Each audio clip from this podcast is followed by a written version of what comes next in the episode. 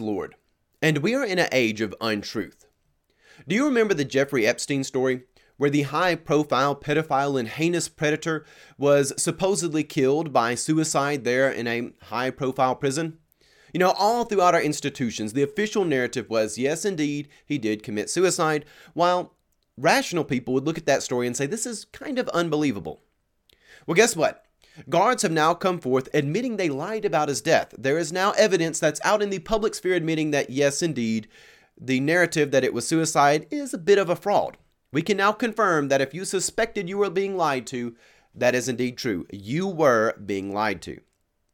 Now, I'm not someone who is in the business of collective justice, but when all the individuals in the mainstream media they are on record, you know, they're literally caught on tape going along, willfully going along with a preposterous lie, then it's actually fairly safe to say that that entire industry is a fraud. And you know, when all of our institutions want to go along with industries that are frauds, then it kind of cripples their reputation as well. And what we need to understand that is that in the hour in which we live, this time for which we have been called, this time for which we have been chosen, all of our institutions, including those which are supposedly Christian, are infected by the same spirit which would promulgate such a preposterous lie as that of Jeffrey Epstein killing himself. So, what we need to do is we need to understand that you, as an individual, you're going to have to work out your faith in fear and trembling because there is no one, no one who will stand for you on the day of evil. You have to find courage. You need to start with the premise and assume that you are being lied to. Even someone like me, a pastor here on the other side of the internet, assume you are being lied to. Work out your faith in fear and trembling. God alone makes the good. There are no exceptions to that, and we are fallen creatures in a fallen world. Now, we look at those things and we might realize we need an antidote. We don't want to live in untruth. God did not design us to live in untruth. If you are in the church and again, when I say we don't want to live in untruth, there actually are a lot of people who are non believers who really do want to live in untruth. You remember that song back from the 80s, you know, sweet dreams are made of this. Well, the lines in there, some of them want to to use you, some of them want to be used by you, some of them want to abuse you, some of them want to be abused. That is actually true. When Moses takes the people out of the promised land, there are a lot who want to go back to the tyranny in Egypt. There are people who want to bow down. And this last year, with everything that happened with the coronavirus, we should realize there are people who do want a tyrannical overlord, a wrathful God, to come and dictate to them how to live every aspect of their life, and they want you to be slaves as well. This is actually a reality that we must realize. We are fallen creatures. Now, once we come into the church, we say, well, God didn't make us to live in untruth. We're saved. We want to be moving away from untruth. We want an antidote. There must be something which pulls our society to a better place. We need something that gives us discernment, something that means we as individuals, regardless of what expertise, what experience we have, something to aid us so that we will not fall for scams. We need an antidote that says, well, no one else is going to stand with me and have courage, so I need something that will make sure I have the backbone to stand with certainty. And guess what? You know, I've got on my red for Pentecost, and the shirt says, The triumph of evil is for good men to do nothing. We have that antidote. And God alone makes the good. And guess what? God the Holy Spirit came to us on the day of Pentecost. Holiness is the answer. Holiness is the antidote to chaos. All of it. All of it. Holiness is the antidote to chaos. And that's whether it be the chaos of untruth promulgated across the airwaves, chaos to the, the debauchery that might creep into your own life as a temptation. It's the antidote to the chaos which comes into your life, where family members get into it with one another over their over petty things which don't ultimately matter. Even with sickness and, you know, things which come to afflict our body, the holiness of God did not design us to be sick. You look there in the, the temple, the Holy of Holies. One could not approach the holy places of God if they were unclean or if they had things which took their body away from the design which God had it. Why? Because the holiness of God cannot tolerate things which deviate from his design. But you know what? God desires that none of us fall into condemnation, but instead that all come to repentance. The holiness of God, the Holy Spirit, came to you that you might be once again sufficient to stand. You, you as an individual. You know, we look there at the fires of Pentecost, and we're going to read Acts 2 here in a moment. The fire of Pentecost, it brings good news. Because the lost children of Eden can once again be sufficient to stand with God. When the Holy Spirit comes to us in its fullness, we can live with clear minds. We can stand firm in truth and holiness, and my, oh my, how our world needs that right now.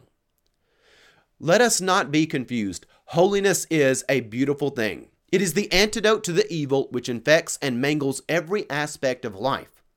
The Holy Spirit came that we might not be passive, that we might stand firm in contending for the gospel of Christ Jesus. For Jesus is the way, the truth, and the life, and there is no other path to goodness and truth except through Him. Holiness is the antidote. It's beautiful. Grab it. Let the lion out of its cage. I want us to go to 1 Timothy chapter 4. In 1 Timothy 4 1 through 5, we find teachings about the doctrines of demons, the didaskaliais daimonion. And particularly, I want us to look at 1 Timothy 4, verses 1 and 2. And this scripture reads as follows, and it's very particular. It says, The Spirit expressly states that in the latter times people will renounce the faith. Now, let me just take a moment and explain this. This is my own translation of this passage. But whatever translation you have of it, grab your Bible, read it. You don't have to be someone who who can do translating work, or you don't have to be clergy or anything. Grab your scriptures, read them. Whatever translation of the Bible you have, read scripture. Do it. Well, this passage it says the Spirit expressly states that in the latter times people will renounce the faith. Meaning, what we have here is a form of apostasy. There are people, not unbelievers who never knew God, but people who, in full consciousness, they knew God, they were a part of the faith, they confessed that Christ was Lord. And then, in full consciousness, not people who were deceived, not people who were led astray, they willfully renounced their faith. They willfully cast it aside. They are wantons. You know, Jude talks about those who have stolen in among you. They have perverted the grace of our God into licentiousness. That is exactly what we get right here in 1 Timothy. People who willfully looked at the gospel and said, you know what? God, everything that's good, true, and beautiful, I'm going to throw that aside. Why? Because, picking back in our fir- up in our verse, giving heed to deceitful spirits and the teachings of demons. I threw away my faith because I wanted to listen. I wanted to compromise. I wanted unity with the deceitful spirits and the teachings of demons. Now, what happens when this, this comes along? You get untruths spoken in hypocrisy by those who have been seared in their own consciousness. Now, let me just go back. I want to read these two verses together because I know I, I preached a lot in between them. The Spirit expressly states that in the latter times people will renounce the faith, giving heed to deceitful spirits and the teachings of demons, and in untruth, the speaking hypocrisy, by those who have been seared in their own consciousness. So, what we find here are the doctrines of demons. And chief among the doctrines of demons is the concept of untruths. Now, the ancient world had a lot of different ways they described bearing false witness, lies, and things of that nature, but the particular word we have right here is pseudo-logos, and that's a Greek compound word. Pseudo means fake. Logos is where we get the idea of logic, order, reason, word. You know, Christ himself, in the beginning was the Word, in arche and halagos, logos word. You know, this is a term, the pseudo-logos, I know we often translate it as lies, but it quite literally means fake words. It is an untruth, a fake reason. And that's where we are. We are in the era of untruths, fake words, the age of unreason. Every aspect of society around us is being viciously ripped apart by untruths. And it's a very, very serious problem with which we must contend. God did not create Adam and Eve to live in untruth, nor did Christ create the church that we would sit idle and let the world around us rot in the chaos of insanity. It's not good that the church is, is losing influence in the world around us because that means there are more and more people who are not coming to know Christ Jesus. It is negligent on our behalf to be passive while paganism, heathenism, they all grow. We have to understand Christianity is not the only one contending for souls. Hell likes security of souls. We're not the only belief system that's out there doing evangelism. Oh, yeah, the world does its evangelism too. All the pagan belief systems, all the stuff which does love collective justice. The stuff which loves tribalism, relativism, subjectivism, the things which love untruth. All of this stuff, it is a religion, it's a belief system. You can look at something like abortion. The same arguments are made as the people who sacrifice their children to Molech. You know, I need to advance my career. I need to make sure I have crops next year, so I've got to sacrifice my child in order to do that. It's all the same arguments. The idea that says, well, you know, that group of people, they've had this history behind them, so we don't hold them accountable because they've been disproportionately affected by, you know, something. And this group over here has been disproportionately blessed by something, so we're going to change things around to make sure things are equal. Guess what? If you believe that, the first century called, they want your tribalism back. They want your paganism back because that's how people lived and they believed. In Egypt, the Egyptians have had this, so we treat them this way. You know, we've got the people over here who go to the temple of Diana, they worship there. We, we have all these different belief systems, different ways of accountability, different levels of citizenship for all the different tribes. Guess what? You're a heathen, you're a pagan if you believe that. God comes to us and says, no matter where you're at, man, woman, free or slave, you all need to be saved. You're all fallen creatures, and you will all come before the throne of judgment, and you will all be measured against Christ Jesus. Period. I don't care whether you had one talent, five talents, you will be given the same measuring stick against you. So, what we need to do and I know that my, my message sounds quite severe, but what I want us to understand is that we in the church, we need to be mature and we need to quit being passive and toying with evil things. We need to quit flirting with the doctrines of demons. In our world right now, we have a lot of things that demand unity. I actually put up a post today unity for unity's sake means nothing, it's not a virtue. And if you enter into your terms, you say, well, I, I, want to go out and minister to people, but unity is going to be up there at the top, then you're, you're going to find yourself in hell. There's a cage in hell with your name on it. You know why? Because if you put in your terms, I want unity at all cost, well, then all sorts of wicked ideas are going to be slipped in there you're going to be bowing down to golden statues. You will willfully take your hands and give room for the idols, the totems, the Asherah poles, the, the statues of, of Baal and Molech. You will build them because, in order to achieve unity, the forces of evil will demand you go along with certain things. If you actually want to be people of the gospel, then we're going to have to cast some stuff out. And you know what's strange? Is that mature love understands if you have a child who won't eat, it is bad parenting to say, okay, child, we'll take away the food and let you starve to death. That's not love. When people desire evil, it's not love to say, okay, we're just going to let you desire evil and we're not going to correct you.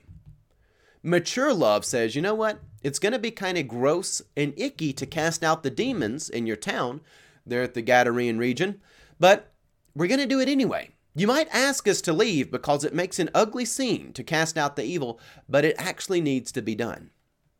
By the grace of God, Jesus was willing to do stuff that did, in fact, cause disunity in the world. Jesus was willing to do stuff because he was mature enough to assert what was good and true, because he knew that the world needed that more than it needed the, the passivity and the idleness that it deserved. So let us not make ourselves passive. You know, we look around our whole our whole world right now. You know, healthy and whole creatures do not live in untruth. God made us to be healthy and whole. I love the language there in, in Paradise Lost. I created man with all he could have wanted, just and whole. You know, healthy and whole creatures, they do not desire to live in sin and chaos. But yet, many people around us do. Healthy and whole creatures do not desire passivity and destruction. But yet there are many people who desire passivity and they want to destroy their own body to make themselves against what God created them to be. Healthy and whole creatures do not fester in confusion, but yet there are many of us, many who are even leaders in the church who are just racked with uncertainty and confusion. God did not make us to live like that, and the Holy Spirit did not come on Pentecost so that you would live in confusion. Healthy and whole creatures do not reject natural law and deny reality. But yet, the sons of Adam, the daughters of Eve, the lost children of Eden, have desired this since the fall. But yet, the world is not without hope, because Christ has come that we might be redeemed, and the Holy Spirit might come that we would once again stand against the wiles of evil. So, today, there's a lot of layers to this message. We must not make ourselves passive and ignore the extremity of untruth in our society. We live in an age where people are, are encouraged to embrace their naturally felt desires. Regardless of how insane that naturally felt desire might be, people are encouraged to do that. People are encouraged to become ingrates. You know, people who don't have any gratitude. That's what an ingrate is someone without gratitude, an ingrate. People are encouraged to be ingrates against their parents, against any blessings which have brought them to the moment in which we live. You know, God gives us so many blessings in life, day by day. Many we we overlook. Even the very breath of life is a blessing that people are ungrateful for. We live in an age of unreason, where people insist that things are out there simply because they demand them to be. And they believe that the world would be a utopia if we simply tear down the restraints against sin. If we took away all standards in society, then suddenly we would have a fantastic world where everybody is in peace and harmony. It is not true. If you believe that will be true, then there is a cage in hell with your name on it. And I, I, say that because I love you enough that I want you to turn from that.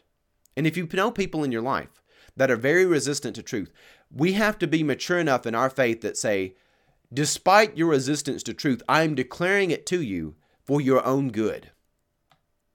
We live in an age where truth is ignored, ignored, not even debated, but ignored to the point of annihilation.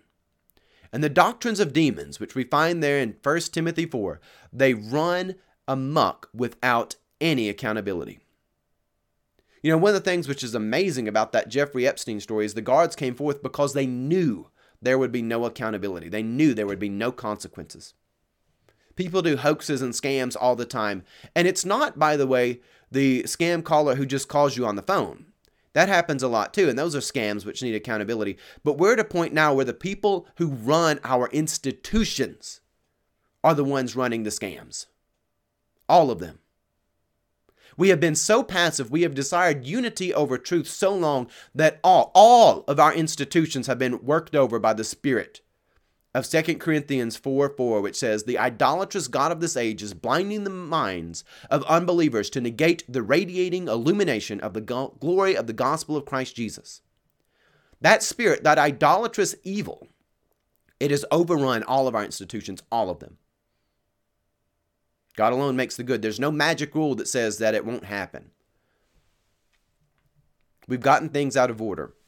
Unity can be good, but only when it's a just reward for the, the contention we've had for all that is actually good, all the principles, the virtues, the truth. So today we've got a lot of scripture I want us to get through, and I know I've already preached for a while, but we're we're getting closer to the end of our message because God has been working throughout time to give us an antidote. You know, what is self awareness? But an attempt to look at where we are and compare ourselves to where we should be. You know, a healthy and whole creature says, I am a fallen creature, but look at Christ Jesus. That's where I should be. We're in an age now where people don't think they should compare themselves with something more perfect than themselves because we've bought into this lie that says you are perfect as you are. You are perfect in your naturally felt desire. You know, in the church, we've confused the fact that all life, all children, are inherently valuable with the idea that they are perfect in their sin. Like that's that's a ridiculous confusion to happen, but yet we've done it. What happens when a whole generation believes they're perfect in their naturally felt desire? Well, that generation becomes wantons who desire hell. They become wantons. But the Christian faith calls us to something greater. And throughout Scripture, Jesus is working to bring us something greater. I want us to go to Mark chapter 14 and see how when Jesus institutes the Lord's Supper, there is some there's a, a movement happening in Scripture. There's a, a direction, a goal. It's not movement for the sake of movement, but Jesus is moving towards salvation where people can be redeemed. And not only will you be redeemed where you're not condemned, but also you will be sufficient to stand where you can be someone who is not withering away in the wiles of evil and untruth. Well, in Mark 14, the people come together, and people, I mean the disciples, they, they come together with Jesus for the Lord's Supper. And I'm going to begin in Mark 14, verses 17, and read all the way to 28. It says, When evening came, he arrived with the twelve, and they were reclining and eating, and Jesus said, I assure you, one of you will betray me, one who is eating with me. And they began to be distressed and say to him one by one, Surely not I. And he said to them, It is one of the twelve, the one who is dipping bread with me in the bowl. For the Son of Man will go just as it is written about him. But woe to that man by whom the Son of Man is betrayed. It would have been better for that man that he had not been born. As they were eating, he took bread, blessed it, and broke it, gave it to them, and said, Take it. This is my body. Then he took a cup, and after giving thanks, he gave it to them, and so they all drank from it. He said to them, This is my blood that establishes the covenant. It is shed for many. I assure you, I will no longer drink of the fruit of the vine until that day when I drink it in a new way in the kingdom of God. After singing psalms, they went out to the Mount of Olives. Then Jesus said to them, All of you will run away, because it is written, I will strike the shepherd, and the sheep will be scattered. But after I have been resurrected, I will go ahead of you to Galilee. Now, what we find here is Jesus is acknowledging the state of humanity, the state of the fall. But he's also acknowledging that work is being done to, to remedy this and to give an antidote to it. One of the things I think is beautiful about this is the disciples actually have some amount of self awareness. As Jesus prepares to institute the Lord's Supper, he makes them aware that one will betray him. And interestingly, they examine themselves. And in Mark 14 19, each reads, or the scripture reads, it says, They began to be distressed and say to him one by one, Surely not I. You know, each thought it was unlikely that they would be the traitor, but they were at least willing to contemplate the notion. They acknowledged they were capable of sin. And they included in that contemplation that they were capable of such a heinous deed of, of rejecting Jesus. Now, Peter, he feels very certain that it won't be him. You know, he comes to the Lord and says, Oh, Lord, not I. But his feelings about the matter do not change the fact that within a day he would do that very sin. You know, we are a lot more complicated than we are self aware, and our feelings about the world around us are often very, very wrong. But by the grace of God, the disciples remember their fallen creatures. And while it actually is very essential that we acknowledge that we are fallen creatures, you know that is important to rational thinking, doing that is not enough to actually save people or stop them from their rebellion. But yet God God's grace is active in all this. And this is where we really come to the table with critical thinking and we're putting things in order. One of the very important things to rational thought is starting with the premise that you are a fallen creature and God alone makes the good.